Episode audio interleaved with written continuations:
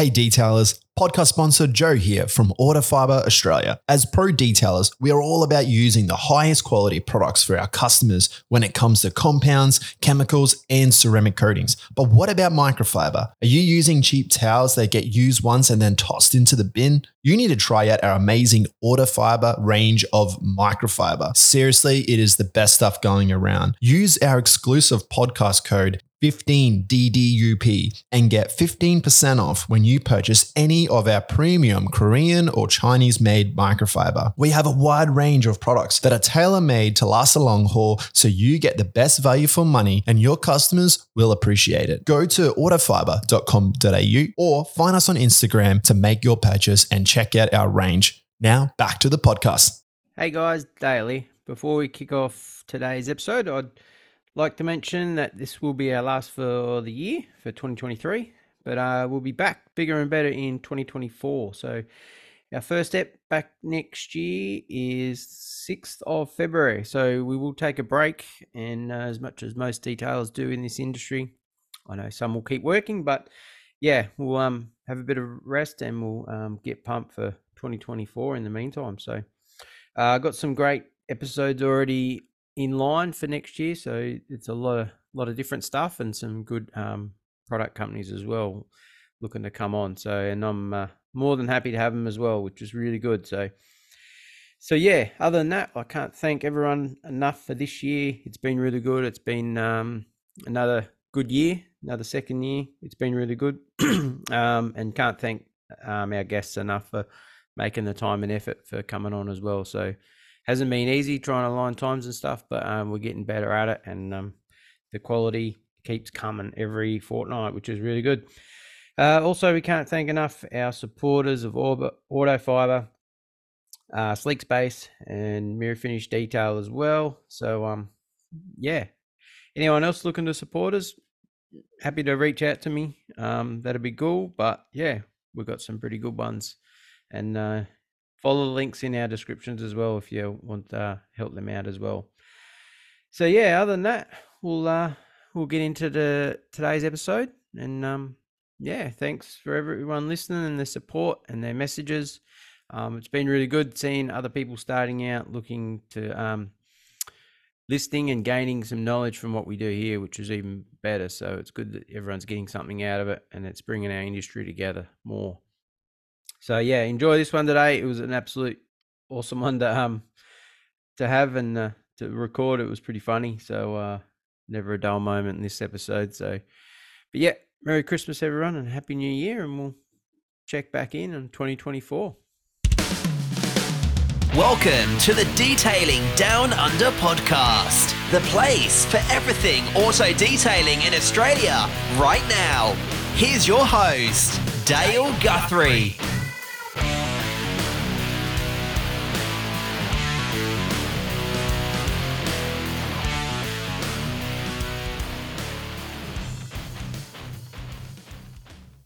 G'day and welcome to the Detailing Down Under podcast. I'm your host, Dale Guthrie. So we're back into it. Uh, I would say this is our last episode for the year, and I will say right now we're going to head out with a bang this year. So um, this guy is uh, very popular in our industry, and uh, if you don't know already, he's already been announced today. So we're on a Friday, Arvo, and uh, he's been announced as Tycoon of the Year. So uh, without further ado, I'll introduce you to Mr. Bill Baker from the Detail Market, and I will say 14 Barrier Road, Tullamarine. Hey Dale, how are you? Thanks for having me. How's it going? Never heard that before. I thought I'd throw that in for you. You always yeah, throw it in. I'm like, I got to get. You definitely, you definitely sound like you've done that before. Nearly, plenty of times, but um, yeah. So uh, it's pretty awesome to have you on after today's announcement. So Thank you. Yeah, it's a pretty cool to be recognised like that. Yeah, hundred percent. I feel I'm ecstatic. It hasn't settled in or sunk in yet, so I think when I go home today after the phone calls and congratulations and the people visiting, and obviously the interview with you and a few other guys, once I go home and kick back and relax and go, damn, look what happened today.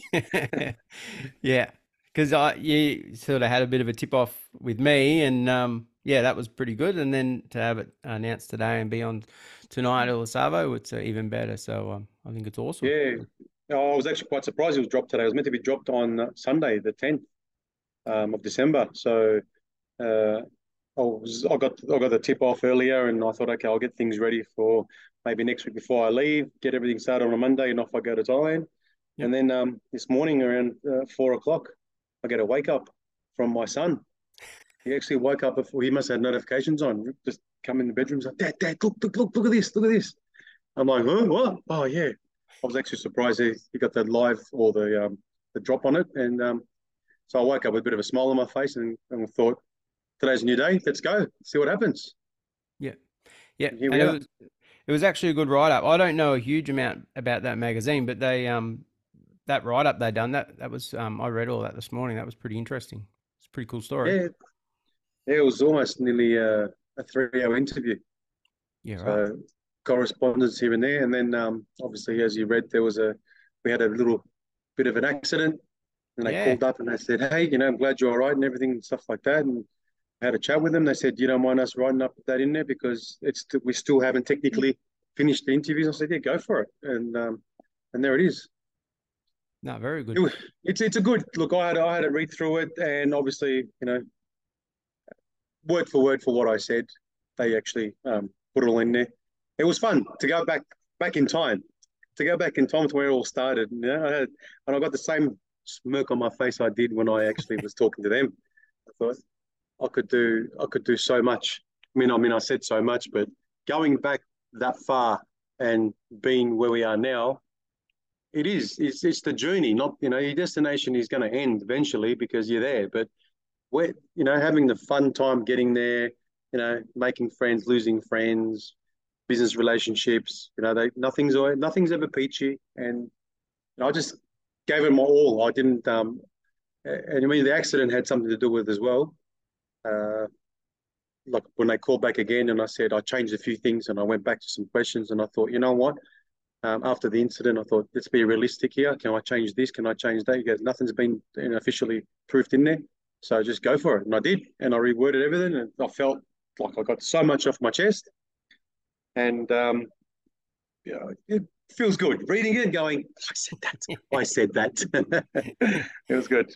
And for me, to be honest, uh, probably a few months ago, I didn't know a huge amount about you either. And then to read all that story, I was like pretty blown away. And I'm like, far out, I'm going to talk to this bloke tonight. And I'm like, this is massive. And then Maddie Gibb done a bit of post on you today. And I like, I knew a bit from Maddie about you. So that was really good. And then all your TikTok stuff, um, as much as I only just got on the other day, but the stuff that you post to Facebook and Insta. So yeah, it's very cool. So yeah, great. It's very, very, very interesting and very raw. Mm. Yeah. That's that's how it should be too. Hundred percent, hundred percent. And that's um, what I've seen in some of the other things is is your no bullshit. So it's that's good. That's what I like. Yeah, I don't I praise myself as a person who doesn't make mistakes or um, thinks I know everything. Sometimes I'll say something to you and you say something otherwise, and I'm like, nah, it's not it. And then you show me, and I go, oh, geez, and I'll take it, and then I get very intrigued and get into it. Not like, oh no, no, that just worked for you. I, you know, I don't. I never want to be the smartest person in the room. That's it. Mm. But um, will I say, am I up there? Yeah, we are. But I always look down to make sure everybody comes along with me. It's there's enough cars in the world for everyone to get a piece of it. That's it. Hundred percent. I'm always saying that there's enough cars for everyone. So all this competition and BS, it's yeah, it shouldn't be on. But anyway, that's the industry we're in. Hundred percent. Hundred percent. So just a little bit back from, uh, I know if people probably do read um, the write up, like the car wash scene that sort of got you into it. Pretty sure. Yeah, yeah. No, um, what got me into it, obviously, when I was in high school, that was quite interesting. Mm. Do you want to hear the story? I read, read what, I read it, but that was yeah, pretty cool because yeah. yeah, yeah, it was all right too. But like you know, being embarrassed actually standing up in front of the whole school, not the class, the whole school, and um, me being a person that I was really cocky at school, very, very confident, very. Uh, I used to get bullied too. Don't get me wrong, but that's what my clown, me being a clown, sort of, you know, kept me in everyone's good book, so I wouldn't have to get bullied into corners and bashed and stuff like that. So anyway, You know, if I talk like that to my father, no chance. He'll look at me. I'll just shit my pants. So um, standing up and saying, no, nah, you know, I did the right thing. I thought work experience, you meant to get sacked. So I got sacked. So obviously I learned a lesson now not to talk back to your boss like that. And that's how it is. And, um, you know, being a sheltered person back in the day, because I obviously grew up in Sydney. Mm. You know, Sydney back in the 80s and, you know, and um, I didn't make it in the 90s in Sydney, back in the 80s. And it was a bit rough, you know, being a Middle Eastern appearance. Yeah. Yeah. So um, work experience. And back then, your parents and everyone else at school, it was bang, leave school trades, leave school trades. And I didn't want to, didn't want to trade. I wanted to be something different. Hmm. So when I told my dad I wanted to get into computers, he's like, "What's a computer?" Because obviously the evolution of computers started. So you know, it goes, "You're wasting your time." Anyway, as I said through the magazine, going into IT and stuff like that, I ventured into it and just like I said, I come across a car wash. Enjoyed washing dad's car, but come across a car wash, and I think the rest is history. Really, helping hmm. them out and just being good at something that I did before, and you know, I kind of felt good. Helped the help the guy out, and then as we got employed by him, helped his business grow, and thought, you know what, I'm not type of guy to put all my, you know, all my effort in someone else's business. So we offered to purchase it, and we did. And um, obviously, you know, my new beginning was his end, pretty much. He's had enough of it. He did it, you know. Thought, how long can he go and do it for? So ever since then, uh, it just all changed. But it was very hard for us back then. It was very, very hard. you know, it was just four buckets and a sponge and a, and um and a hose. To be really honest with you, there was no pressure washer, or there was pressure washers, but that was like two thousand dollars. Mm. They, they were big, big units, as you know. Mm. They were massive units, and then you know having the money um, to set up a car wash to make it better, and then you, to to bring people in. Oh, what a car wash? What's this thing? Okay, I've heard of car washes, but you know a bunch of kids washing the car. You know, like it was really hard. Now I struggled to even pay rent sometimes. Hmm. But I just kept pursuing it because I'm a person who never gave up because I just believed and felt that he had to keep going. You can't, and you know, to my, you know, I didn't want my dad to say I was a failure. So, geez. But he said, "What are you giving up IT for?" So I'm not. I'm just going to have put you and my brother there. You guys can run it for a little bit. I'm not washing cars. Anyway, he liked it. He enjoyed it, and started moving on. And I thought I could make more money doing this than than in IT because every Tom, Dick, Larry, and um, Deep wants to become an IT engineer. So, and here we are again. Here we are today. Yeah. Evolution. Ab- Absolutely. How does um how does obviously the I think you said in the write up about you brought in like the waiting lounge or the the coffee shop part of indie um indie business as well. You were probably one of the first in Melbourne at the No, time. we weren't actually. We had another person doing it. A lot of people did do it. Um, but on our side of town, we were the first. Then everyone started doing it. But it wasn't actually a coffee lounge. It was just pretty much a, a, coffee machine that cost us seven thousand dollars. that was crazy. We didn't have the money for that, so we just got it just to say, you know, You got free one. cup of coffee while you wait.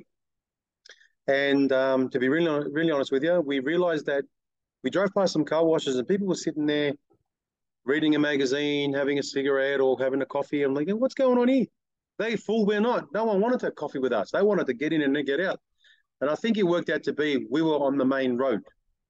So the main road was Bell Street, so it was busy. We're constantly got 80,000 cars a day going past that, which is really good, but it's like a bypass to me um, here in, uh, in the northern suburbs. All the other cafes were in the eastern suburbs or closer to the city or in the outskirts where people obviously wanted to sort of get their cars washed because they had nowhere else to go. Um, did that did it uh, did I make money from that? Not at all. We lost a lot of money, but it was something that we challenged ourselves that if everyone's doing it, that's what they want, we did it. And obviously, this, the research and development happened from there. Started asking their customers what you guys want. You know, so to buy a coffee and and sit down and wait. Okay, you know, back then they weren't even in their phones because phones weren't like Mm. these these are today. So they had the paper. And I said, my brother was with me. I go, no one's buying coffee. What a waste of money. So we ended up paying for a coffee machine we never used. We then we had started setting up, you know, other car washes with coffee machines, but it was more or less free drink, free coffee, just wash their car. And they were, then people started having a love for their cars and wanted to wash. And we noticed that everybody liked washing their cars before weddings, before funerals, uh, before birthdays, and um, that's all they really cared about having a clean car. So forget the cafe, finished. Just focused on, and that's when I realized that when people ask me now, what do we need for a car wash? And I say, stay away from the car washes. You're dealing with 99.99% of drive through customers who'll come, break your chops, ruin you on Google, they keep driving. That's it. So find a niche market where, um, you know, something that you do that people appreciate and, um, you know, you enjoy it as well. Well, I used to enjoy washing cars, meet new people, new customers, but I want to get onto a rant about car washes. Oh my goodness, the amount of complaints that we got and what they complained about. You couldn't even get a dollar out of them extra, but yet they can get, oh, fix this for me and fix that for me, which made my blood boil. Mm. Like I got like overwhelmed where I couldn't even ask them what's going to cost you more. More? What do you mean more? It was almost every customer was like a head to head, you know, going toe to toe with Tyson. like settle down, mate. Like you know, and because it's easy for me to do, I found it really hard to charge them because Mm. it's a service that we we deliver. I mean, like so we clean your car. It's not hard. So what someone else can do in one hour, I'll probably do in ten minutes. So I kind of do it for free anyway. Where others started charging for that, and they're getting money for it. So I thought, I hate this car wash thing now. Oh, I've had enough of it. And I just held on to it for a little bit. And then we got our breaks with the dealerships. I came up with a new invention. Um, while we were doing dealership cars, they had their own detailers. They were getting one or two cars or new cars done in a day. So we thought, okay. They said to me, can you do some new cars for us? Because we've got a new batch coming through, running behind in the month. Yep, no worries. So we did 10 cars in just under an hour with about five or six people. Excuse me. And he goes, spoke to the, the manager, goes, uh, can you do some more for me tomorrow? So yeah, we can do it for you tomorrow. We did them. It was all done. We got paid for it. Then I had a great idea. I thought, if I get some people in there, all I wanted was a PowerPoint, a tap, and somewhere to work. The rest is on me. So I went in and had a chat with him. He's like, "Oh, okay. I've never heard anyone do that before. You know, before this was back in late nineties. Yeah. He thought of it. I thought of it. I said, "Look, it doesn't cost you work cover, work saver, insurances. We'll pay for damages, blah blah blah, all this kind of stuff. There's ten cars get done. We'll get more people. There's one car. It'll be less people." Because we had the car wash and it was on a rainy day. It was perfect. On a rainy day, no work for us. Plenty of work over the dealership. And then that was a good plan. Kicked off. And it was like me, just basically um, money growing on trees. That's when we had control of it because it was new and we invented it to the to the dealership and we created it. We didn't we didn't invent it. Other people were doing it here and there, but having that opportunity to go in there and develop was more like okay, you're in. It is their cars, it's their customers, but we have to deliver, and we did. So I went home and I went. I don't have to sell cars. The manage the uh, salespeople sell the cars. The managers make sure they sell the cars. The pre-delivery manager makes sure the cars are ready to get cleaned. Us detailers make sure the cars get ready for the customer. So the big bosses don't worry about us. They worry about the managers to tell their car car salespeople sell more cars. So the more promotions they got, the more cars they sold, then that's it. We are just the the bottom of the ladder, as I said, but stay there. It's good mm. because when you go when you when you're climbing and money's falling on you, stay where you are. Don't move. If the money's coming in, don't move. It's like a fishing spot. It's good, uh, good advice for, for any young ones out there. Yeah, go to a dealership. But these days, dealerships don't even pay anything. Don't even get me started on that. I was going to get to that because I was going to go. It's quite funny how it's gone full circle. You're in the dealerships, car washes, and then now you detail yourself, and then we see all your rants about dealerships. So it's it's quite fun. Yeah, that's um.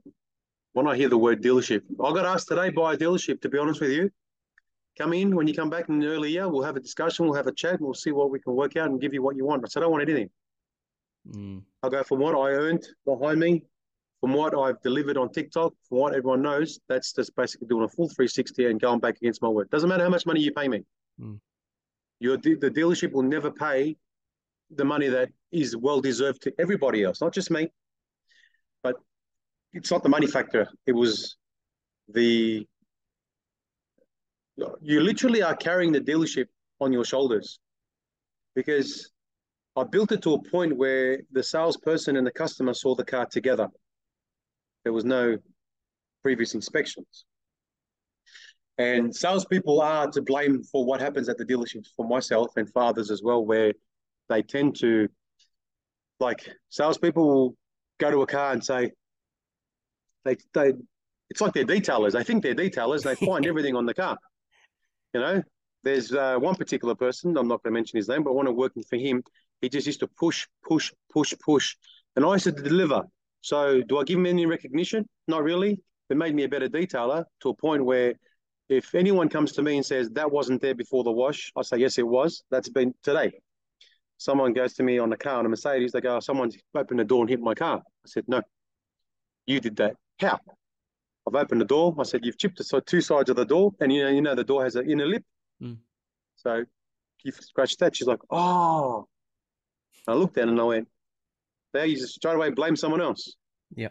Until you know, because you can, because the door's closed and you've looked at it and gone, damn. As soon as you open the door, it's inside, so the car can't hit the inside of the car.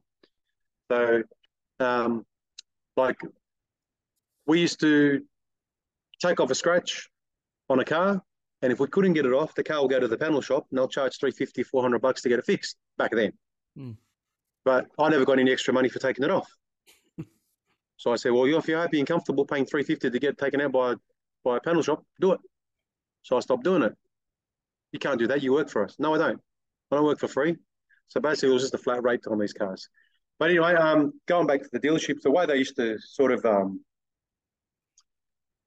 price increases, income, like we didn't change our prices. Have a guess how long our prices stayed the same for? For when you were working for the dealership?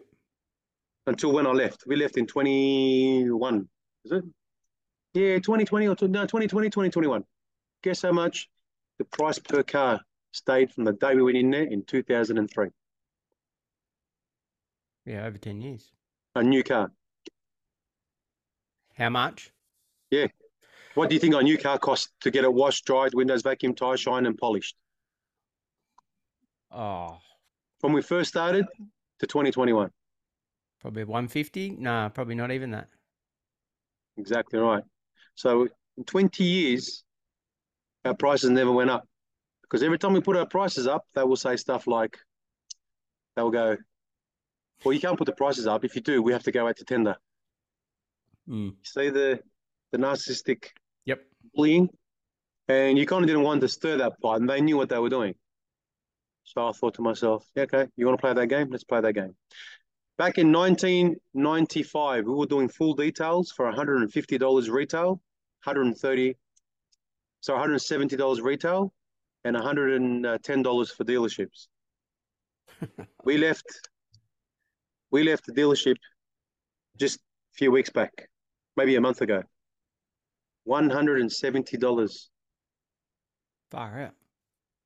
That was because they said, we just said to them, we'll give you a wash, dry, windows, vac, tire shine, quick labor, and if it needs a polish on the bonnet, that's it. That's all they wanted. But as soon as you go into uh, into that, you have a verbal agreement. It kind of changed. They just changed the goalposts. Keep moving. So yeah, and the last thing you really want is to go into a dealership and then ask to be moved on because of agreements, uh, because it's not about money. No one will ever know it's about money until I voice it. It's all about money. Mm. You cannot tell me I've come this far in my life in business and knowing that Bill Baker is a shit detailer or Bill Baker's operations shit. Can't be shit. We I created the shit. so this is where I start getting emotional too, because I go back whenever I speak about a story, I go back to exactly how I felt back then. That's the only way to express it. People say calm down. So I'm not calming down because now people ask questions about oh, why you should have said no, you can't. And I don't want anyone else to fall into that trap as well. Mm. The dealerships will always look after their bottom line 100%. You mean nothing to them. 22 years I was at a dealership. I kid you not. The day I was leaving the dealership, packing my stuff in the truck, the new detailers were coming in, setting up.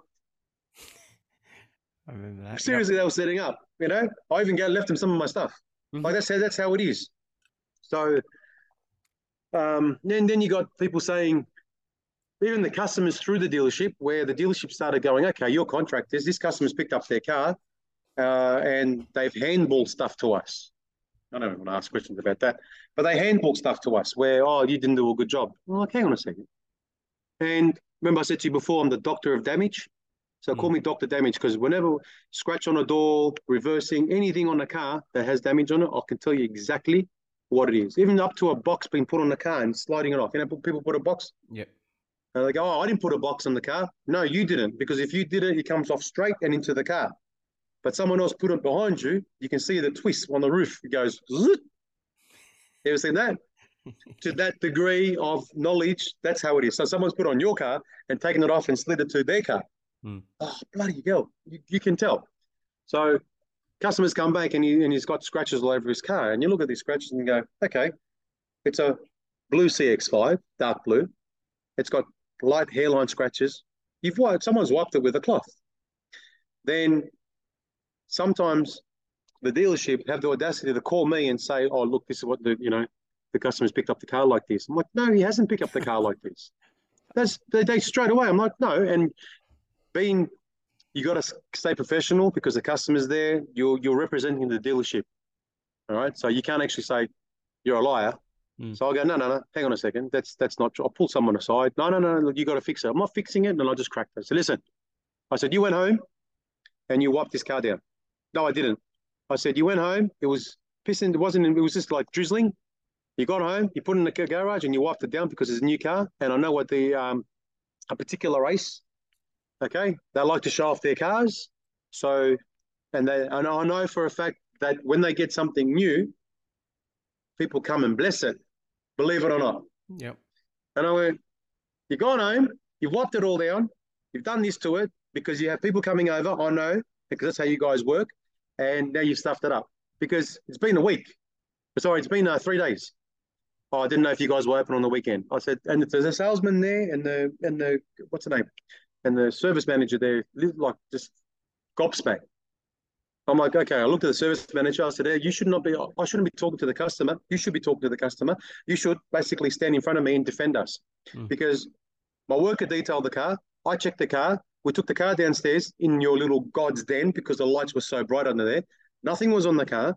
The sale, the PD manager checked it to and put the plates on it, and then the salesperson came downstairs to check it.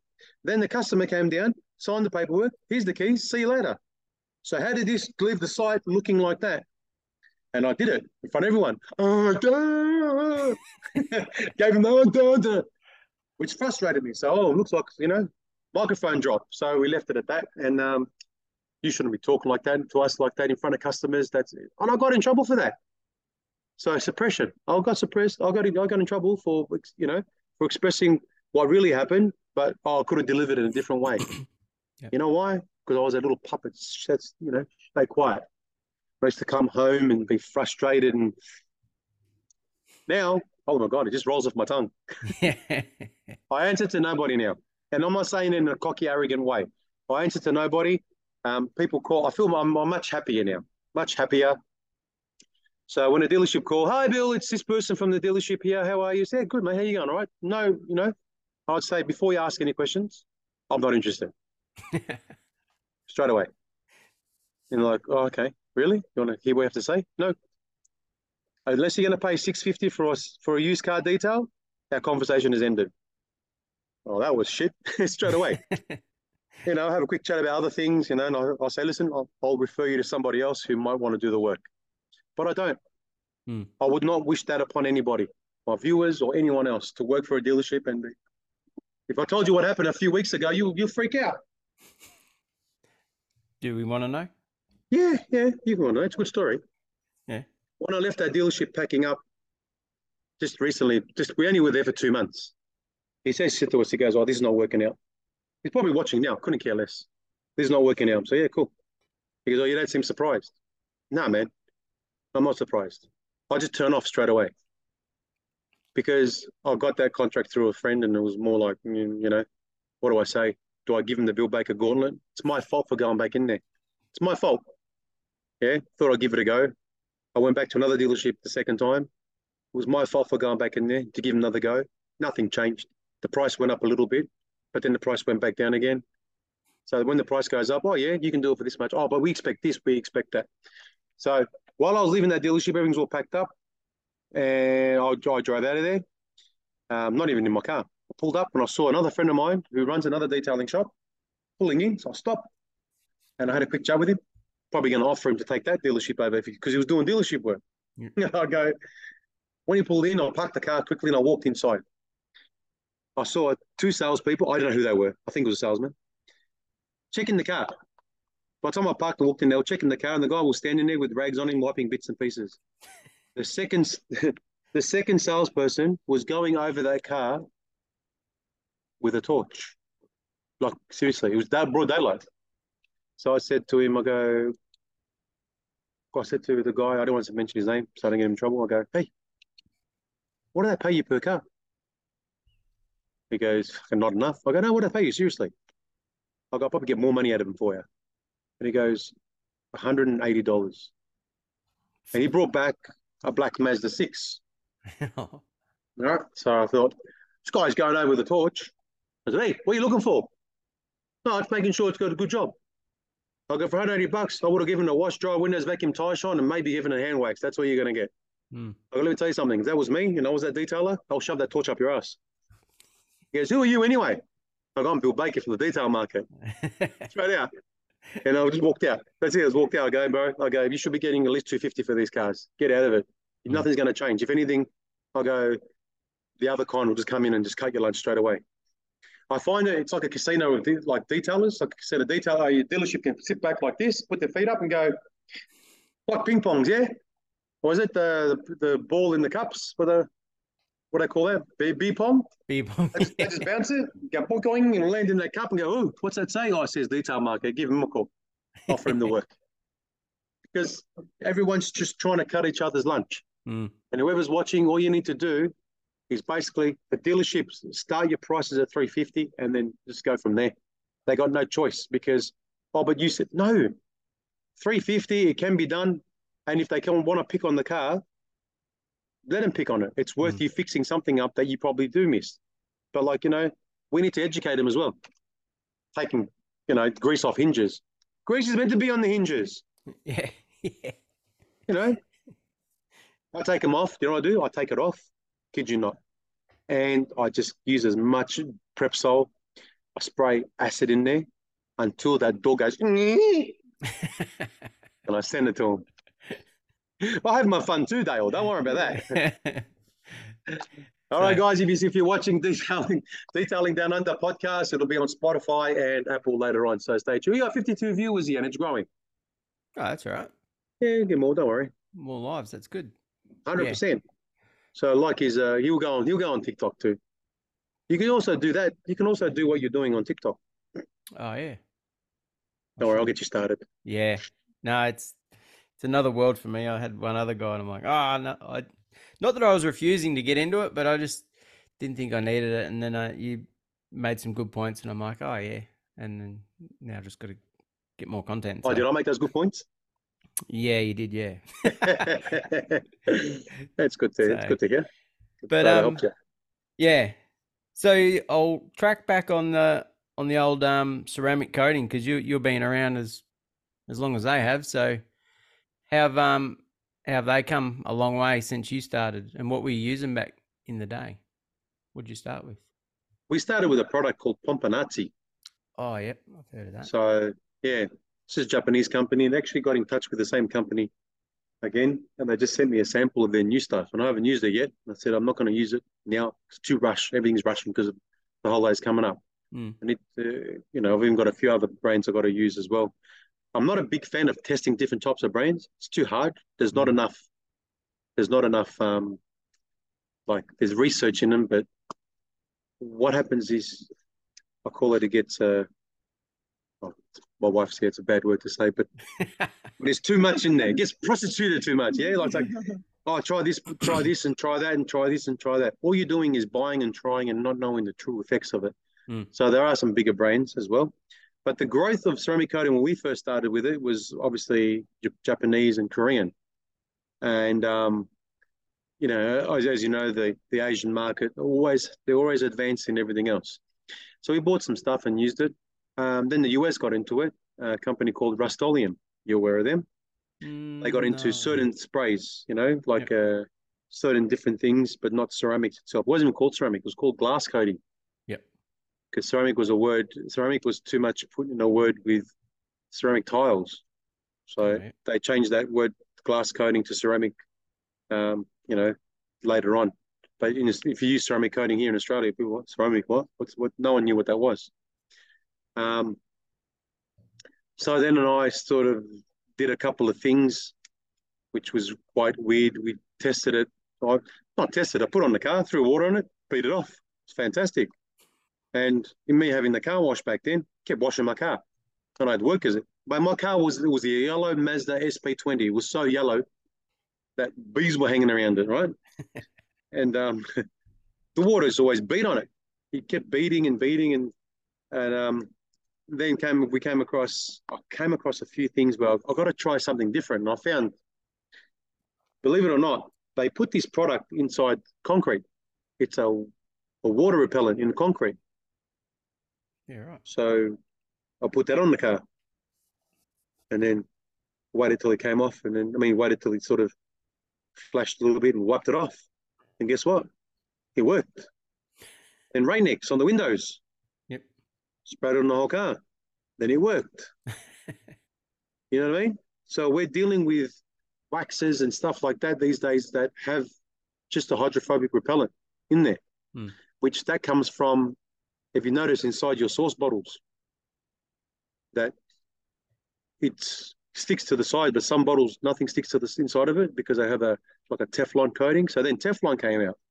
So by the time we've tested something and say, yep, this is good enough, the Asian markets brought something else different. So as you know, China's a big country. Japan's very knowledgeable in what they do in research and technologies, and then bang, it just took off.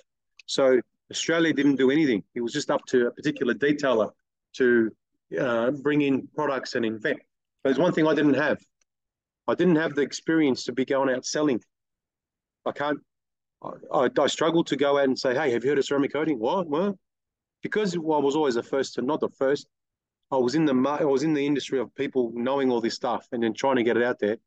Only certain people, either good marketing skills, good sales skills, or good um, good talkers, got further. So I, kind of got pushed to the side a little bit because we focused on dealerships and end of month. So the words end of month and getting cars out. Can you do us a favor? It sort of consumed us. You know, customers complaining about cars with the bug. You know, we've got a we got a car wash for a reason and it's not come off. I brought it here to get those marks off. Well, you didn't tell us that. We would have told you the car wash wouldn't get it off. All right. So get lost. So I'll get back to the car wash and why I left that. Um, so with the ceramic coatings, it came off. It like it just took off, and then, um, you know, Feynlab wasn't around then. Gyeon wasn't around then. Um, I think the first brand that we used was uh, what was that first brand we used? I think it was yeah, Gtechniq, but they made it hard at the start to get Yeah. involved in that. But I was using other Japanese brands like Pompanazzi and um, and uh, you know, Always Dry came out as well with their products. As you know, Always Dry. I haven't spoken to the guys about it. I think I did mention it once when I did. I ordered it. Uh, that's when I learned not to ever muck around with ceramic coating. I learned the hard way, and I blame nothing but dealership hydro bullshit for starters. There. Oh my god. Yeah. We so when always yeah, yeah, I stuffed that up. Always dry, very great product. They came up with a lot of things, and um, it was a um, it was a good eye opener. But the the name didn't stick too much. Always dry. It's a good concept, but it was just a real always dry. You know, always dry ceramic coating. What the hell is that? You know, it's like me saying flat Mac. What's that? It's a Big Mac you got that was flat. Oh, okay. You know, we know it's a coating. So, yeah, uh, with always dry, when I first tried that one, no, the hydro stuff you get at the dealerships, it's got an eight minute curing time. So I used to put it on the whole car or half the car and wipe it off quickly because it was actually wasn't warm then; it was cold. So Bill Baker got the always dry, did whole the whole side of the car and the front headlights and all because I got to trial it. It dried within, excuse me, within a minute or two. It dried. It was my Oh, wife's wow. brand new Mazda 3 that I got for her. It was my, it was my car too that I was doing the ceramic coating on. I'm like, damn, it's not coming off. I rang him up and I said, can I get this off with something? He's like, yeah. I go, why? He goes, thinners. I go, it's not coming off. He goes, well, there's nothing you got to try. I go, what's that? He goes, 3,000. Oh, I go, you want me to sand everything? He's like, yeah. Okay, okay. So what we did, we um, I had to fix my mistake, and I have to find a way. So if we do get into this market, we don't do this again. You know what happens? Temperature changes, where you're working changes, wind Mm. changes. So we used a abrasive polish. That's when I got myself the first three inch machine. Well, it was actually an air and a rotating air one from 3M, and then took it off with that. Came off easy, beautiful. It was hard, but it was easy after we got the first. was it all like uh, a rainbow effect, or wasn't like that? no, it dried. It dried like super glue. Oh wow. See, the thing is, there's depending on now. I don't even now. I don't want to get into the science of um. My name, my name is Bill Baker, not Matthew Gibb. All right, so I try to stay away from all the science of everything because what happens is when you start thinking of science and stuff like that, even Jason Rose says it. Don't care what's in your phone. Don't worry about it. Just know that the phone takes photos for you and makes calls. That's all you need to know. So as long as ceramic works, and if it says five years, whatever, I'm doing your research. If the certificate certifications say five years, as in tested by the certain lab- laboratories, yes, you go with it. Um, SiO2s and hydrophobics and silica oxide. What? Tell that to the customer. Hmm. You'll hear crickets. What? I just want a clean car with thingos on it. So yeah. Um, and then that's it. We started branching out. Uh, who was it? Kamikaze. Well, we want to come out and see your setup. Why? We don't give to anybody. Yeah, I'm not anybody. And because we were working at a dealership, I didn't have a setup like this. They didn't want them to do it. Uh, Feynlab as well, and Gtechniq, and then Gyeon started coming up, and all these other people. Um, it was just overwhelming with too much products. And then, yeah, you go online, you see, oh, you know, your competitor, for example, or he's an authorized authorized person. I'm like, well, I don't have a shop. I'm not going to be authorized by anybody. So, you know what I should do? What's that? I should go make my own ceramic coating. It's happening as we speak. You heard it here first. You heard it here first, guys. We are Kelly Armour. Kelly Armour. Yes. Mm. That'll be, uh, well, it's actually, we just got our approval. So we're waiting on the um, laboratory testing. And then, bang, because I've got Nano Pro, my Kelly Armour, better. Yep. It's not about um, uh, longevity. Everyone's going, oh, how long does it last? We don't, I'm not interested in that. And I don't want people to worry about warranties. Okay. No. A warranty now these days, I'll be your warranty. Okay? Simple as that. You could come here, I could say to you, it's got 10 year warranty. Oh, Bill, Bill's an awesome bloke, he's got 10 year warranty. Even if I give you certification, bang, I'll be out of business. Who cares? What are you going to do? Fight it. You need to spend money to get it. You know what I mean? So mm. we need to give people durability. That's it. Just be durable.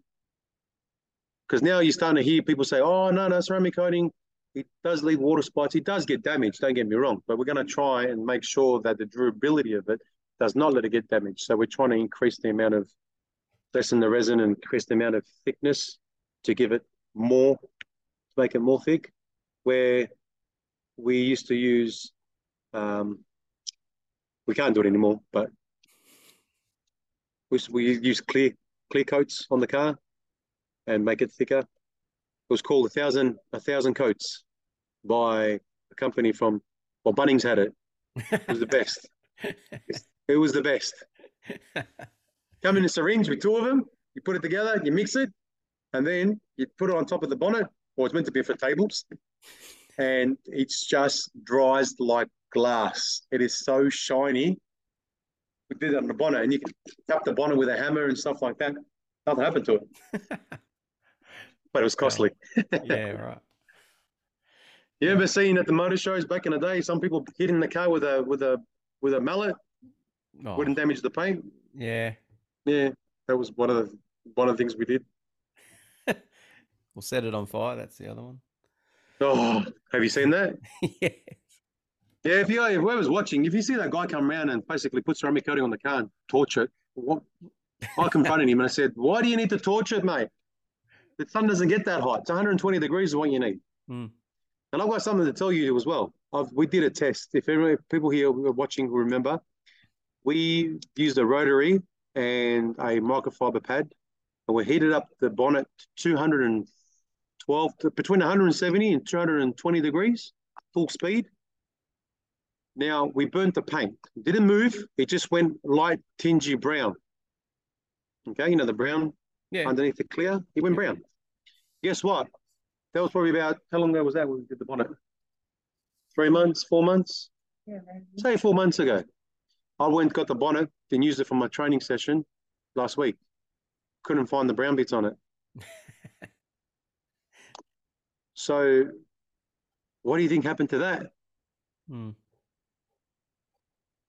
I'm still like gobsmacked. Like, what happened to the brown bits? Because we cooked an egg on it, yeah? Yeah. Yeah, we cooked the egg on it, but the brown's gone. It's back to white. Yeah. Right. So next time I burn a car like that, which will never happen, but if I ever do, I'm gonna tell the customers, come back in six months, see if it's still there. All right.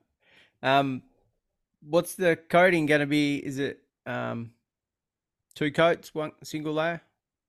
no, we want to fo- we don't want to focus on two coats. So I think two coats, um, single coating, uh, and you lay it on nice and thick. People are starting to. What the problem is now with detailers and ceramic coating, they're buying 30 ml bottles or 50 ml bottles, um, and they're trying to spread it out against. You know, to, they're trying to spread it out for three cars or Ah. maybe two. I'm Can't do that. I'm sick of that. You can't do that. They don't realize that it's it's drawing like white. Mm. And you know, we've got a couple of guys come here when when I, when I help them, when they help me, they just put it on light. No, they go, yours is very thick. I go, you need to lay it on thick because there is products in there, the catalyst, the resin, the whatever. It needs to basically formulate against itself and bond. And it's actually, to be honest, everyone needs to understand ceramic coating is not a coating that sits on top. It's a chemical reaction to your clear coat. If your clear coat is not, yeah. So the chemical reaction has to basically heat it up, open its pores, and bond to it. That's it. Whether it opens a pores or not, I'll call it pores. It's not. It just just reacts to it and catches on. Under a microscope, you can see it happen, but they're doing it on light. There's nothing doing it. It's it's into it's in your pad. There's no penetration. Mm. So that one there, lay it on thick, let it bake in, uh, let it uh, sort of uh, mold into the into the coating and then into the clear coat, and then you wipe it off. And if you do leave it for a long time, the reason why it's hard to get off is because it's bonded. That's what I believe. It's bonded and it's hard to get off because it's meant to have a slight tacky, not a tacky, but like a dolphin. I don't know people touch up dolphins, but it's got to have that rubbery effect on it, not this smooth. People say, oh, you know, I'll get detailers. There's one down the road. He throws a silk, he throws a silk thing on the car. it's not really. That's not really the answer. That's what the dealerships used to do. Yeah, they used to make us do half a bonnet, and and I used to argue with them. Oh, this one doesn't feel smooth. It's not meant to feel smooth. It's meant to basically be hydrophobic and protect the car. Mm. Okay, even though this product is shit, we know it's shit, but we still got to do it. No, they can't feel it. So I used to spray. So if you're watching out there and bought a car from a dealership in South Morang, there's that. Um, yeah, half the bonnet, it was just ceramic spray, hydrophobic. If anything, it was Bowden's own. I'm not going to lie. I don't care. I have no, like, I don't give a shit. Bowden's own on that. It felt nice and smooth. Threw a rag on it and they go like that. And um, yeah, so some customers say to me, like while I'm there doing it, they go, "Oh, shouldn't it feel a bit whatever?" Yes, it should feel like that. Or is it a good product? And I have to say, yes, it is because I work there. Hmm. And I go, yeah, it's a great product. I go, look, you know what? You're not buying the product because it will wear off eventually, but you're buying the lifetime warranty. Simple as that. yeah. I go, here's a tip for you. In about a year's time, complain it's not beating and get it redone again. Do that every year. He's like, really? He said, yeah, don't tell him I said that. Yeah. It's, it's funny. it's funny about the the coating bottle size because my brand they were 50 mils or whatever, and now we're going back to 30. And I'm like, the trucks are getting bigger. The cars are coming in, they're double the size, and we've got to stretch the 30 mil bottle now. And yeah, I'm not a fan of it, but you make it work. But and Yes. So that's the thing. So most of everything I buy is 50 mil. yeah, yeah, All right. Then you get your customers now because you're getting panoramics roof. So you're not dealing with the roof anymore. mm, And with the Utes, you've only got obviously the side panels in the roof and sunroof. So it's not much. But it's actually the reason why the difference between a microfiber pad or microfiber applicator pad Um, you got the uh, felt felt uh, pads. Yep. Is because like Gyeon, for example, man, that thing evaporates before it hits the pad. I use Gyeon, but I don't Yeah. use their applicators. Exactly, it's gone, disappears. Yeah. Now I put a lot on. That flash is perfect. Comes off nice and smooth. I love it. I've only been using it for the last two, three days because, like I said, the guy's here. He uses Gyeon. I'm helping him out. Fantastic. I love it. But I just don't think that the application is. I don't think it's actually. It's just hydrophobic to me. Mm. That's my, my personal. Whether it's going to take a scratch or not. Before I finish, before I get off the ceramic um, Mm. thingo subject, the glass coating that we got from Pompanazzi, we showed off the dealership to actually approach the dealership that we worked for. They didn't want to of it because they were getting kickbacks. I remember um, one of the salesmen, friend of mine, Mario. I said, feel that. He felt it, but he didn't go left and right. He went forward and backward.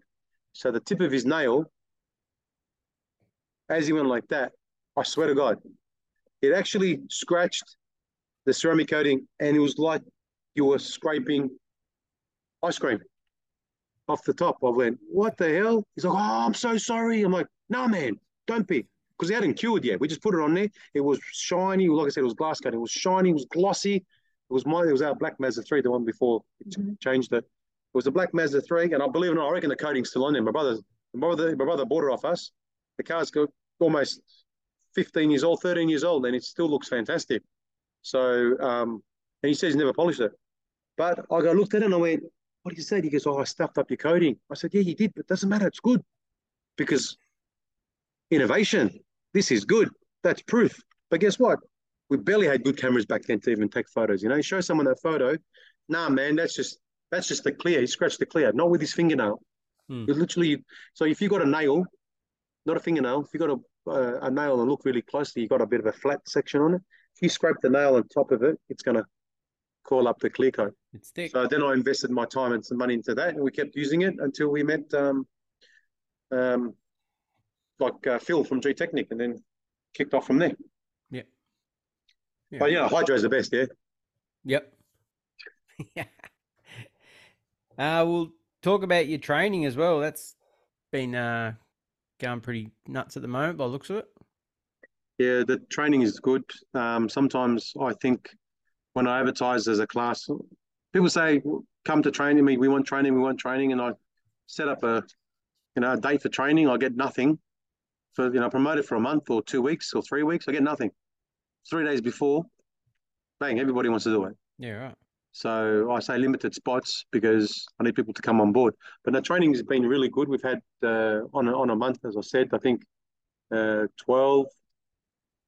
Yeah, twelve, roughly twelve to twenty-five on average, but not as much as back when we first first started. We just slowed it down a bit now because we just got too busy with the cars, Hmm.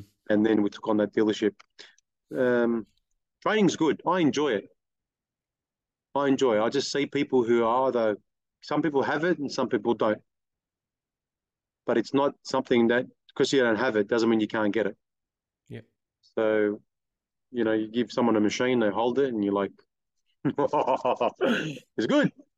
You know, some of them don't hold the machine right and dent the bonnet of the car because we we train with cars. Yep. Sometimes, well, not customers' cars, but my cars or my neighbor. He sells cars there now. So we take some of his cars. I go, you want a free detail? He's like, yeah. I go, yeah, but any damage is not my problem. He's like, yeah, I don't care. Dealerships love it. Hundred percent. No, he just uh, he just buys and sells cars next door. It's good. Um, like I still I still do it do cheap work for him because I get a lot of them, and he never complains. He goes, mate, your shittest job is your is a great job because you can't. You come to a point when you just if you, you can do things with your eyes closed, take it off, you take it off, it comes off. That's it. Hmm. He doesn't complain. But do you know how I bill him? I bill him every three months. he died when I sent him the last bill. How many cars is that? Uh, we did no, um, uh, 20, 30 cars. 30 Yeah. cars, 500 bucks. He was like, what the? F-? He goes, I kept telling you. I said, yeah, I know you did. I know you did. Because he kept telling me, do the invoice, do the invoice, do the invoice. He goes, he goes, mate, because he looked at the bill. He's like, I've never seen that. I goes, first for everything. I go, it's all right, don't pay me straight away. He goes, pay me later. He goes, shit, I got, I got more cars. That's going to add on. Because I'm in debt before I even started. All right. No, that's good with training because I've always harped on, or I've never seen like people say there's detailed training here, but I don't know. I don't really see much of it, and we always say most people are self-taught. Um, so it's good to see someone that's actually putting their hand up and, and taking it on. That's it. Um, I'll, I'll teach you. I'm self-taught. Uh, I think that I've been to a couple of training sessions and how they teach. They're teaching them. Um, they teach it the way they know how to teach it, but it's not the right way. It's the right way that they not. It's the right way that the make like machines, like depending on the company could be. It's the way they want you to train with their machine that they have.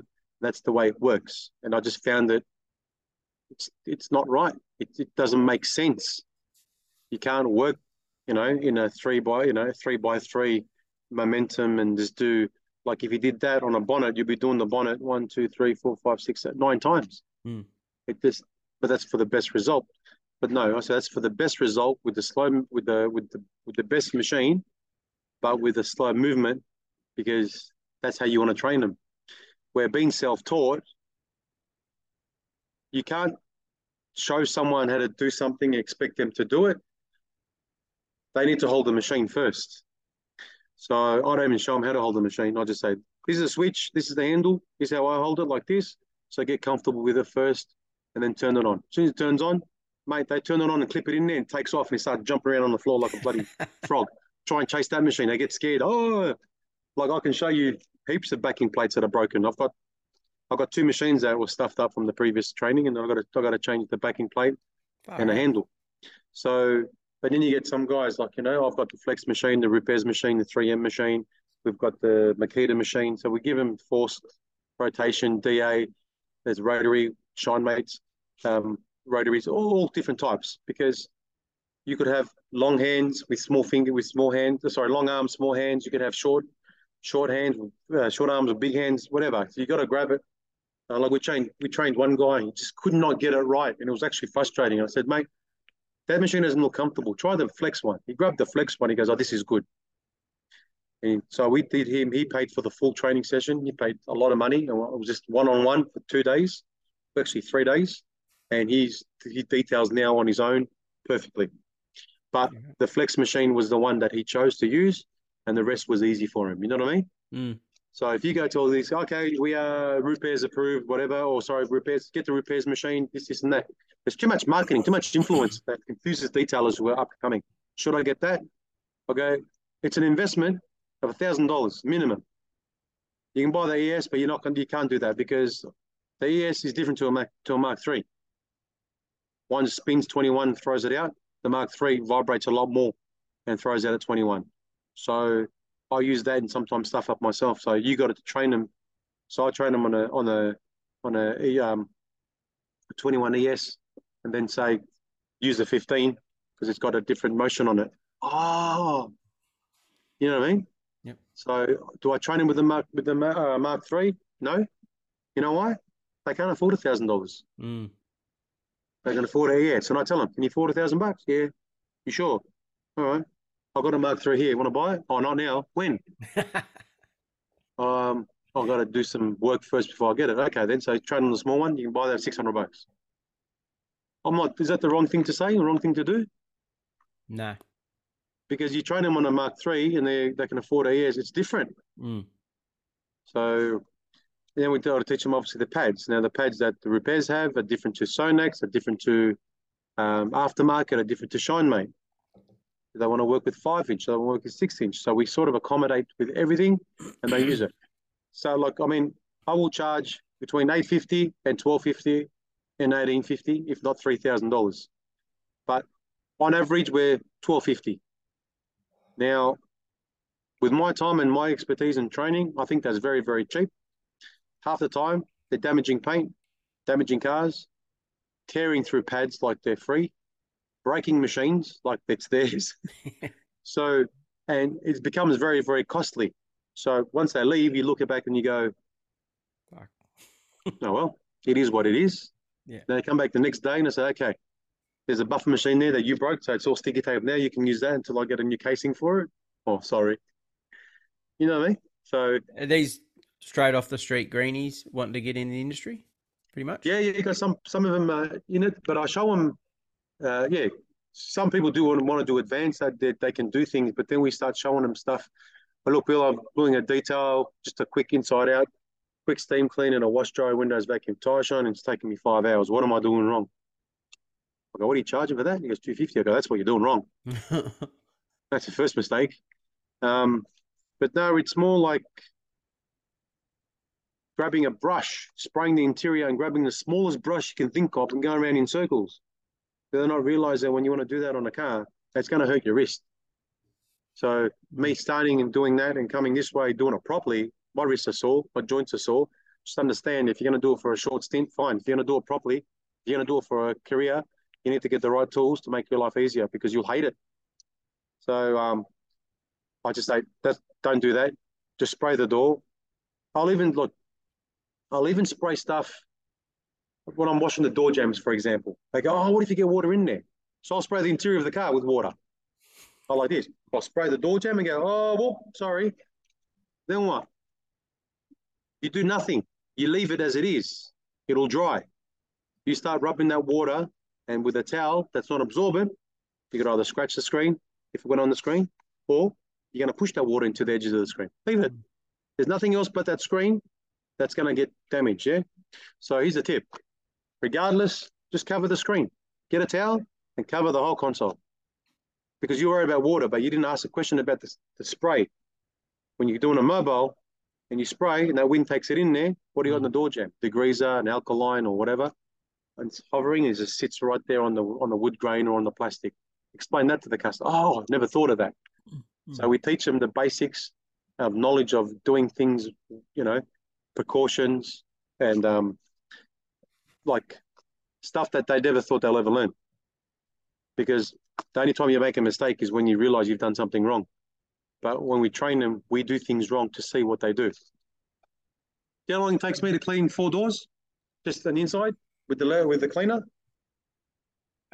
Are you just pressure washing or are you scrubbing? No, no, no, no. Sorry, we're using a we're using a leather cleaner or a vinyl cleaner or an APC. How long it takes you to clean four doors? The, the four doors on a car. Um, I'd say it should be maybe three to five minutes per door. Pretty much. Yeah. Yeah, Should because you know it. Do it with a small brush, my friend. I can do a door if if there's there's like as well in training. I'll go if you're in an enclosed area like this, there's no wind and no sun. You can open the doors. You can spray your cleaner on the door, soak it, spray one, two, three, four, then go back again, lightly spray and start brushing and wipe. Start brushing and wiping. By the time you get there to the to the driver's side door, you start with the passenger. By the time you get to the driver's side door, you're done. It's the driver's door's done and soaked because the driver's door is always the dirtiest. Mm. Because passengers don't drive cars. Driver does. Hey, I say that to kids and they go, What? Passengers drive? No. What if you're a passenger and you want to get out and drive? I go, dude, steering wheel's on that side. All right. That's their common sense, yeah.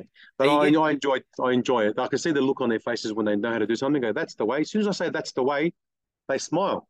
Mm. They smile, they feel more comfortable and stuff like that. And then I go, that's it, keep going. And then shit happens. You get too cocky. How um how often you doing these trainings?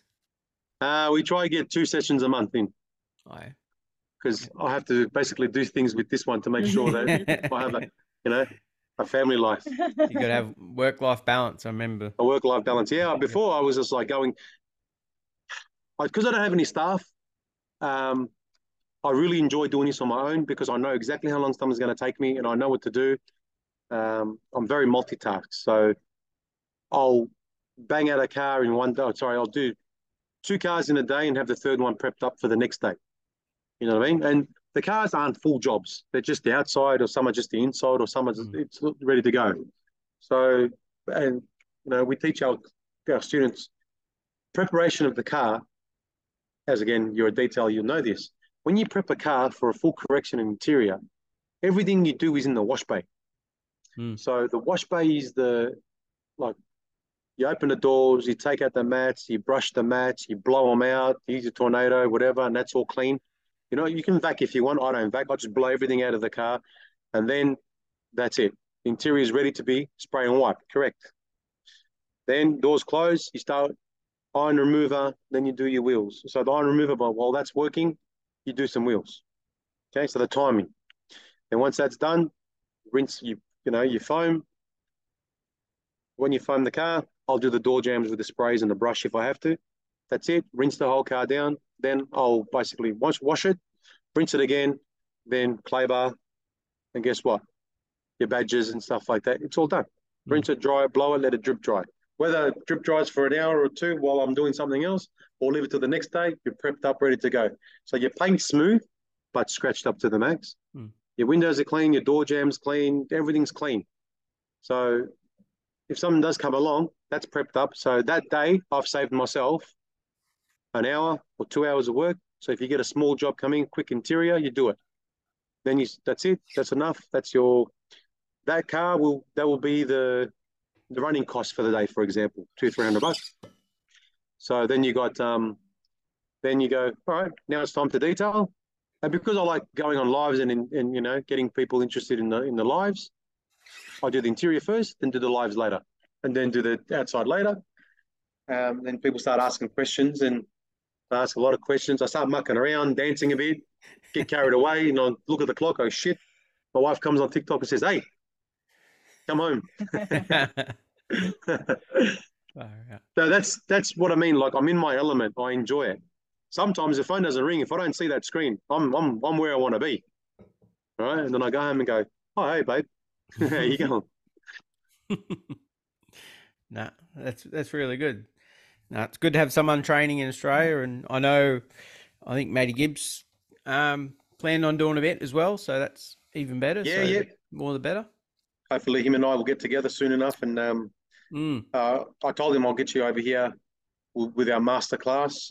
As we said, we've been to a, a training session. We didn't learn much. Um, it's not what we wanted to learn. I found it to be more of marketing. Mm, And look, that's my opinion. I mean, I don't want to mention names or anything because I don't want them to think, oh, okay, this guy's a hero or something like that. No, it's just that I put my hand up and I said, I'm here just to learn how training is done. So, you know, I looked around what was there and we saw what was there. And I thought, okay, the setup is very, very similar to mine, if not anything better. Um, okay, you can do this. We've been doing this for years and years and years. All right, it's advanced. Yeah, it's advanced from the top man. Advanced. So Matty and I looked at each other and same with Peter um, Peter Penner. He they came from Adelaide to here and was having a, had a great time. Anyway, looking at each other, going, "Okay, is that all?" It was quite it was quite interesting because Peter was one of my first students. Yep. So he came in from Adelaide because I want to be the first. Everything you like, you're just down to earth and raw. I said, yeah, that's it. So while they were talking and saying this and they're saying that, you'll lean over and go, that's what you do. Are we going to learn anything new here? Yeah, we know that already. So like he's letting me know that he picked up on that. Mm. So when he was there, I just said to him, I go, hey, you're just here for a meet and greet. Take a photo and shut up. That's it. Just take a photo. That's all you need to do. And then when I left there, I was actually quite happy. I met the man. Um, not going to say what I said to him, but met the man. It was good. And then realized I have, when you do training, the most important thing about training is that to train someone how to buff or to polish a car is the easy bit because you've got big panels of paint. Okay. And I think that people get scared. Oh, I'm burning the paint. Am I going too much? Whatever. Get a panel, put the machine on it, burn it, scratch it with a knife, cut it out, sand it, burn it, and then you know exactly your level. That's the only way you're going to learn. Mm. Get a panel and destroy it. But then I thought, sanding, all right, buffing a car. Yep. What about trims? What about interiors? What about leather, Alcantara, mm. windows, rubbers, door jams, vomit, dog shit, steaming. What's the difference between steam and extraction? You know? Now, don't take this the wrong way, guys.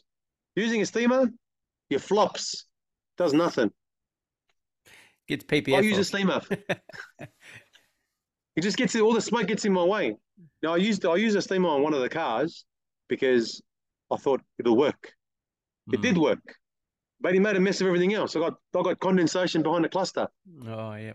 So now the steamer I just use it for brake calipers. That's all.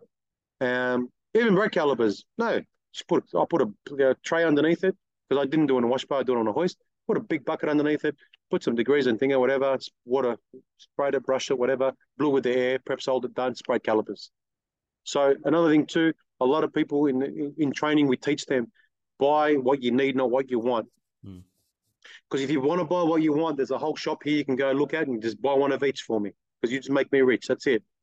I'm telling you now, and I'm, I'm honest with them. I'm the only one here that's helping you how to learn how to detail, not pushing anything on you, not selling anything to you. Even if I'm after my classes, I go, go, I say, obviously, wax it, detail, I mean, um, detail central. I'm only bringing in stuff and selling stuff here that people actually need. You know, Mm. you need a buffer machine. There's one here, but it's not in for sale. That's actually my my shop is really what my stock. But if, if I show you where my stock is up there, that's for sale. It's still up in boxes. I haven't taken it out yet. Mm. And this training is taking off really, really quickly. And I'm thinking, should I sell it? Because I don't want to sell it because they're tearing through my pads like they own them. So I'm going to run out of it, you know, very soon. But it also makes the business look good, and we rotate, uh, we rotate stock that way because it sits there for too long. If you, um, you know what I mean? Mm. Yeah. No. Another one I know you were talking about in um, certifying our industry. We we always talk about this. We have people come on and say it should be. I had a guy the other week that said it will be very hard to. Um, that was the um, Johnny Q. That was an interesting Yes. comment. So, Yep. um, but yeah, what's your thoughts on that one? I know you're big on that, and uh, I think we all have our opinion that it probably should be regulated, or we should have some sort of um, certification, or however. Yeah, I think word I it. think this. Yeah, I think the straight the uh, state training board, whether they're still called all that, uh, we spoke to them years and years ago in doing that, but they refused to talk to us and put it under the panel beating. Detailing is Mm. part of panel beating. I said, okay, so they need to go to a panel beating course to become a detailer, pretty much. So the detailing section out of that, even when I was approached by someone who knew someone at the Kangan TAFE, say, would you want to go in there and teach them the detailing at Kangan? I was like, no. I So was a panel beater, and we didn't want to know about pan- uh, detailing. It was more about the polishing side of things. That was the, Yeah, the limits of it. Exactly right. So all they want to do is polishing the car. That's it. A bit of Farecla back then, or 3M was a Uh, competitive Farecla and Farecla 3M. massive. yeah. That's it. Oh no, it was actually Max's Farecla, then 3M. Yep. And yeah, still throwing on the car, bang. And you guys used to leave. Some people who left swells, and some took. They enjoyed it because it left a good result. Some guys just left the apprentices to do. Hmm. So yeah, we spoke about that. And I didn't want to borrow of it. And then I got to know someone who worked for the immigration, and he let loose. He goes, "Listen, these migrants doesn't matter what race they are in, but the particular race, these migrants are in the car washing. They're all doing fruit picking. They're doing food, food tech. They're doing automotives. They're doing this. Now, what happens is all they're working back then before Uber came along, they were in the car washes and detailing. so they go, you as soon as you get this thing to become a certified, okay, as a course or whatever you got to do, and becomes a skilled, becomes skilled under the state training board, you have got almost between 18 and 35,000 of them in that industry that will drop what they're doing and go straight into the car wash and detailing, and it's fucked. No money. That's when I learned that to me, now university is just a business. Because just quickly, I knew someone who I went to their lectures and I went to their tutorials with them just for fun. Bro, lecture you walk, walk in and out at any time you want. Your tutorials are twice a week. So basically, in one week, you're doing nine hours of university. Did you know that? Or maybe 10 hours, maybe 15, 20, who cares? 20 hours university. And that's why it drags over over four years. Mate, I reckon I can get four years put in one year. Hmm. So that's bothered me. So going back to the state training, it's like, hang on a second. Because you don't want that done, we can't get it certified. But there's other stuff. You give a hairdresser four years apprenticeship, and they're only dealing with scissors and some whatever, as mentioned in the article. That's what I was passionate about. Exactly. But yeah. yet, we got to deal with this chemicals, machinery, um, you know, dangerous goods and all that kind of stuff. But yet you still take our money. Now they've introduced us, you know, the um the labour hire license, yeah, for contracting and stuff. Why should I pay for that? Yeah. We're not we're a business, but we're not a skilled business. So why do you need that from us? So, well, don't ask us to do anything for the. Don't put any work cover. We're not skilled. What do you work cover for? Oh, so your staff don't fall. Who cares? They're contractors. They, oh, yeah, but then that's when they introduce that. You know what I mean? You can get smart with them. Mm. So whatever avenue I threw back at them, no, I've got a mouth and a half on me. Like, I mean, I'll argue with you all the time. If I'm wrong, I'll say I'm wrong. If I'm not, okay, this is what you said. Let's let's rectify it by saying that. So you want us to abide, you want us to pay by, you know, pay our GSTs. That's fine. That's normal.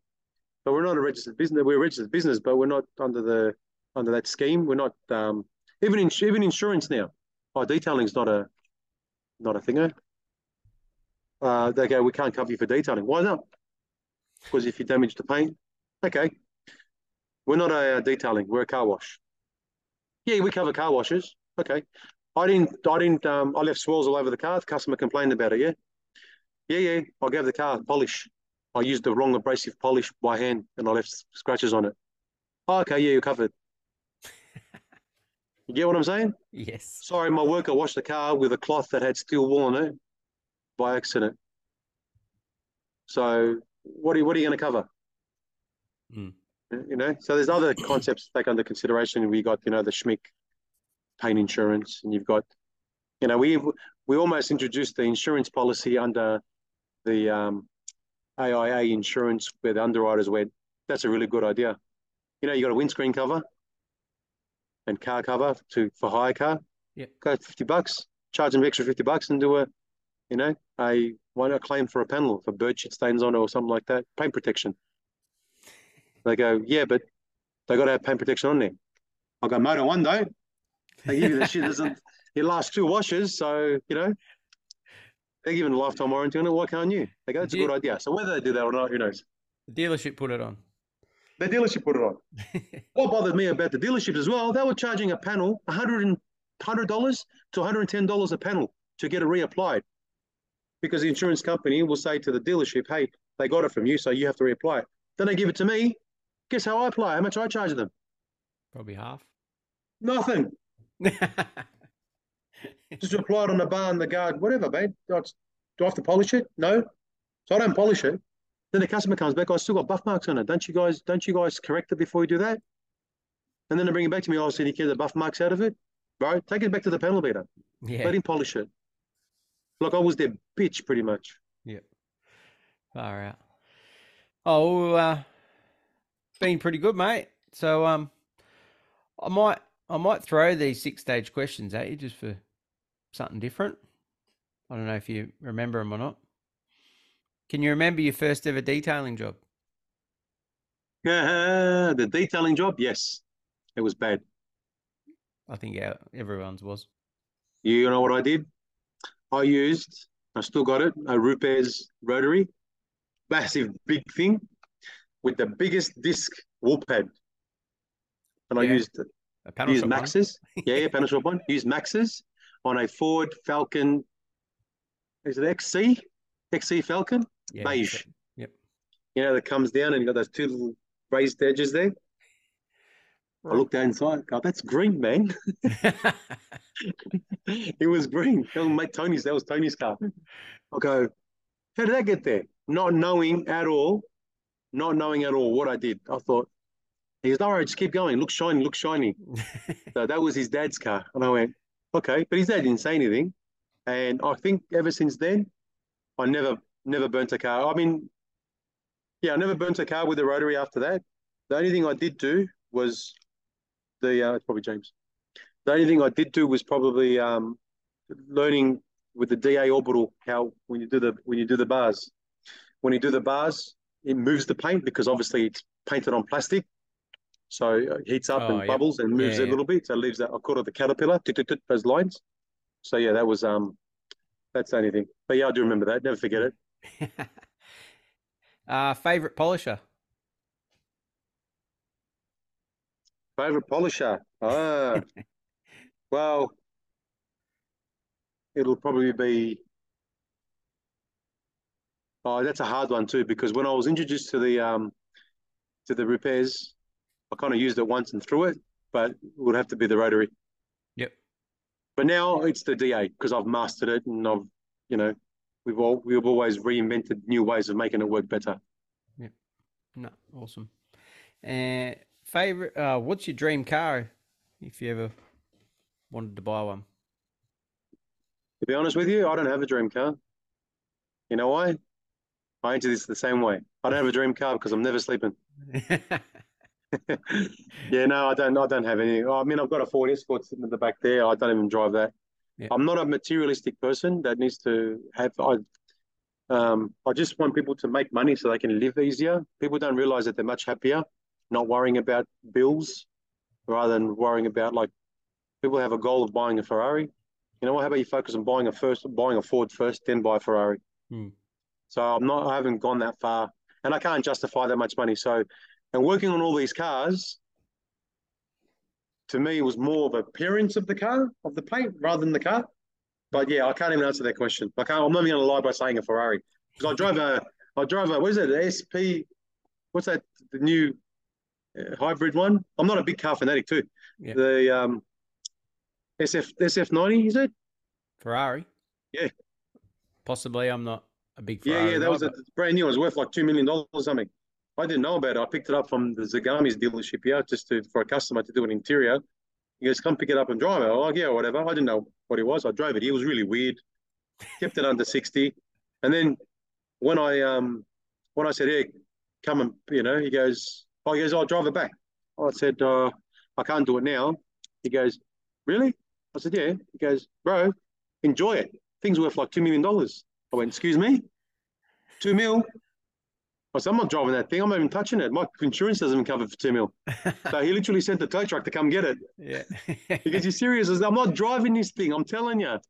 First of all, I can't even get in it. But yeah, I'm not driving it back. I don't want to. Be, I don't want to be responsible for someone because that's a. There's only like five or ten in Australia. You're right. It's just recently new. Like it's high, um, hybrid. Yep. Yeah. So Yeah. Oh, our listeners will probably know what it is. I'm not huge Ferrari. No, it's cool to see one every now and then, but there's none around where I live. yeah, yeah. I tell people go like, "What do you do for a living with the car they drive?" They go, "I'm a, I'm a, I'm a butcher." I go, "Yeah, stay a butcher. Buy another one." uh, favorite detailing tool or a product? My favourite detailing product at the moment, I've got to say, they're right here. Good old Sonax. Yep. Sonax CutMax and Perfect Finish has been a blessing for us in the last this last eight nine months. Um, I bought it to support Sonax and then ran out of other polish, so I started using Sonax. It's really really good. Um, tool, the Tornado is the best tool. Mm. Love it. Has dropped my interior cleaning down to from say an hour and a half to like 40, 50 minutes. Not even. Wow. And it's not the, it's not even a tornado, it's a cyclone. Yep. Yeah. Yeah. Cyclone spins a lot faster than a tornado. yeah. Right. If you saw my videos, the turbo one with the turbo noise that I was making. All right. Uh, we've probably talked. I need to probably mix this one up because it's the biggest tip for any detailer starting out. We've we've probably talked about a lot of things. So yeah, yeah. Biggest tip for a detailer start out, just make sure you get as much training as you can. Don't sell yourself short to to to make to make that sale to the customer. Like sometimes that can take that can be the you know the worst thing you could do because you sort of overpromise and underdeliver rather than underdeliver. Sorry, rather than um, underpromise and overdeliver. You just keep make sure that the price does not matter with the work that you do. So whatever you negotiate in price, don't go as far as that price takes you. Go as far as your experience takes you. You, you know what I mean? Like make sure you, you know, if it's two hundred dollars, don't just go, oh, you charge three fifty, and you're gonna go go shorter. Don't. You charge three fifty and negotiate to two hundred just to make that money because you need it for some reason. Do the three fifty job because that two hundred will be reinvested with their mouth. They're happy to spend 200. The next person, so no, you did as a favor and just don't let people take advantage of you. Mm. All right. And my main thing here at the moment, I haven't, I haven't checked my Google reviews. I, I put a message out there and to go on Google review. I mean, to give me a review, but I really don't care about Google reviews. A lot of people, you know, do believe in that. Um, I don't know if it's a good thing or a bad thing, but if you work from your heart and you've done the best you can, they're going to give you a bad one anyway. Mm. So, I mean, if you do a good job and you think it's good and they don't like it, they're going to give you a bad review because you charge them too much or they're not happy with something that you didn't, that they didn't pay to do. It's, it's really hard because that's that's one of the things that I teach guys when they come to training. Like you got to understand, it's the excitement of detailing. You got your own business. You know, you wake up, you go do it, and then you'll come home because everyone in business at the start, well, your first job, you're wearing your heart on your sleeve, mate. Mm. Okay, you want to make a mark, but then you realize that doesn't matter how much you try, you understand that people aren't all the same. They're not your mum or your dad. So, you know, your mum will say, hey, don't do this because that's what happens. Okay, so, yeah, thanks, mum. Someone else is going to say, hey, don't do this because you do that again, I'll punch you in the head. You know what my favorite is? You know what my favorite is before we go on to the next question? My favorite is, hey, we were talking about this yesterday. It was the funniest. Do my car, look after me with price, and I'll get you more work, or I'll get my whole family to do their cars. I've heard that. Yeah. So here's a tip for you. When people say that to you, say beautiful. Every time you send me a customer, oh, so I'll charge you a thousand bucks now. And every time you bring me a customer, okay, I will take off money on your maintenance wash. So get them to drop your name and I'll take 20 bucks off. There you go. Don't take off three hundred dollars because it's going to get you more work. Because you know what? No. Ten out of ten, that ain't come. Nope. My wife is right here. Do you know how many of my family members have come and got their car detailed here? None. Oh, none. None. none. I haven't washed my mum's car. And do not do cars for your friends or your family because you think you're learning on them. They're the ones that will just have issues with you. Mm. Get a customer because they will literally wipe the floor with you okay? And then you're going to pay for it, fix it. You fix it, you learn that valuable lesson, then you know, I shouldn't have done that. I knew I should have stopped when it went before it went through. I'm never going to do that again. I need more practice. Hi, Bill from Detail Market. Can you teach me how to do this? you know what I mean? You're, you're only going to learn from your mistake. And people, when people like one guy burnt through the car here, I told him it's okay, man. I'm glad you did that because you will never do that again. Mm. And I know for a fact they'll never do that again because they become very precautious and realize how quick it is. If anything, I want them to burn through. On the panel, guys, not the cars. All right, we've got one more. Uh, interest, interests outside of detailing. Honestly, my garden, man. I was there today. Cut the grass. My grass is nice and green. So I was growing my fruits and vegetables. When I'm in the backyard, it's nothing but the wind. Seriously, the birds and my wife yelling at the kids through the window. you know that when from the from the back window, because the kitchen window, she'll just talk to me in this tone, and I can hear it clearly. So, but when I talk back, because obviously the so I think it's the wind that travels down clearly, but when I talk back, she can't hear. So my neighbor once said, he goes, Bill, he goes, your wife yelled at your kids to sit down so loud that I sat down. it's, it's the truth. Dom did say that. It was the funniest. They were very young. They were very young and naughty, but he goes, it was just the way he said it was funny. It was really funny. But yeah, no, I enjoy my garden, like spending time with the kids when I get a chance. The kids, you know, obviously, I'll be honest here, they, you know, half the time they annoy the crap out of me, but that's them. And I was no, my wife, my mum said to me, she goes, you are a lot worse than what your kids are now. I was like a firecracker, jumping. Oh man, I never sat down. and my nickname is Trouble Baker. Trouble Baker. Not troublemaker, Trouble Baker. Thank you. oh, well. On that note, we'll uh, we'll wrap it up. And awesome. thanks heaps for your time, Bill. So thank you for having me, Dale. It's been a pleasure. No, nah, it's been good to finish off the year, especially with you and all it's all that's happened. And um, yeah, for the figure you are in industry in Australia, I think it's it's it's you're a very cool addition to what we're we're doing here. So it's been awesome, and I'll every time I've got a few hours delay at the air, airport, I can just slip down to hundred percent Road. Yeah, perfect. Forward. What's the address, buddy? Fourteen Barry Road. Tullamarine. That's it. All right, Dale. Thank you again. Look forward to speaking to you soon. Nah. Cheers. Thanks, everyone. Bye bye. See you guys. Bye. That was another episode of the Detailing Down Under podcast. Subscribe now for everything auto detailing in Australia.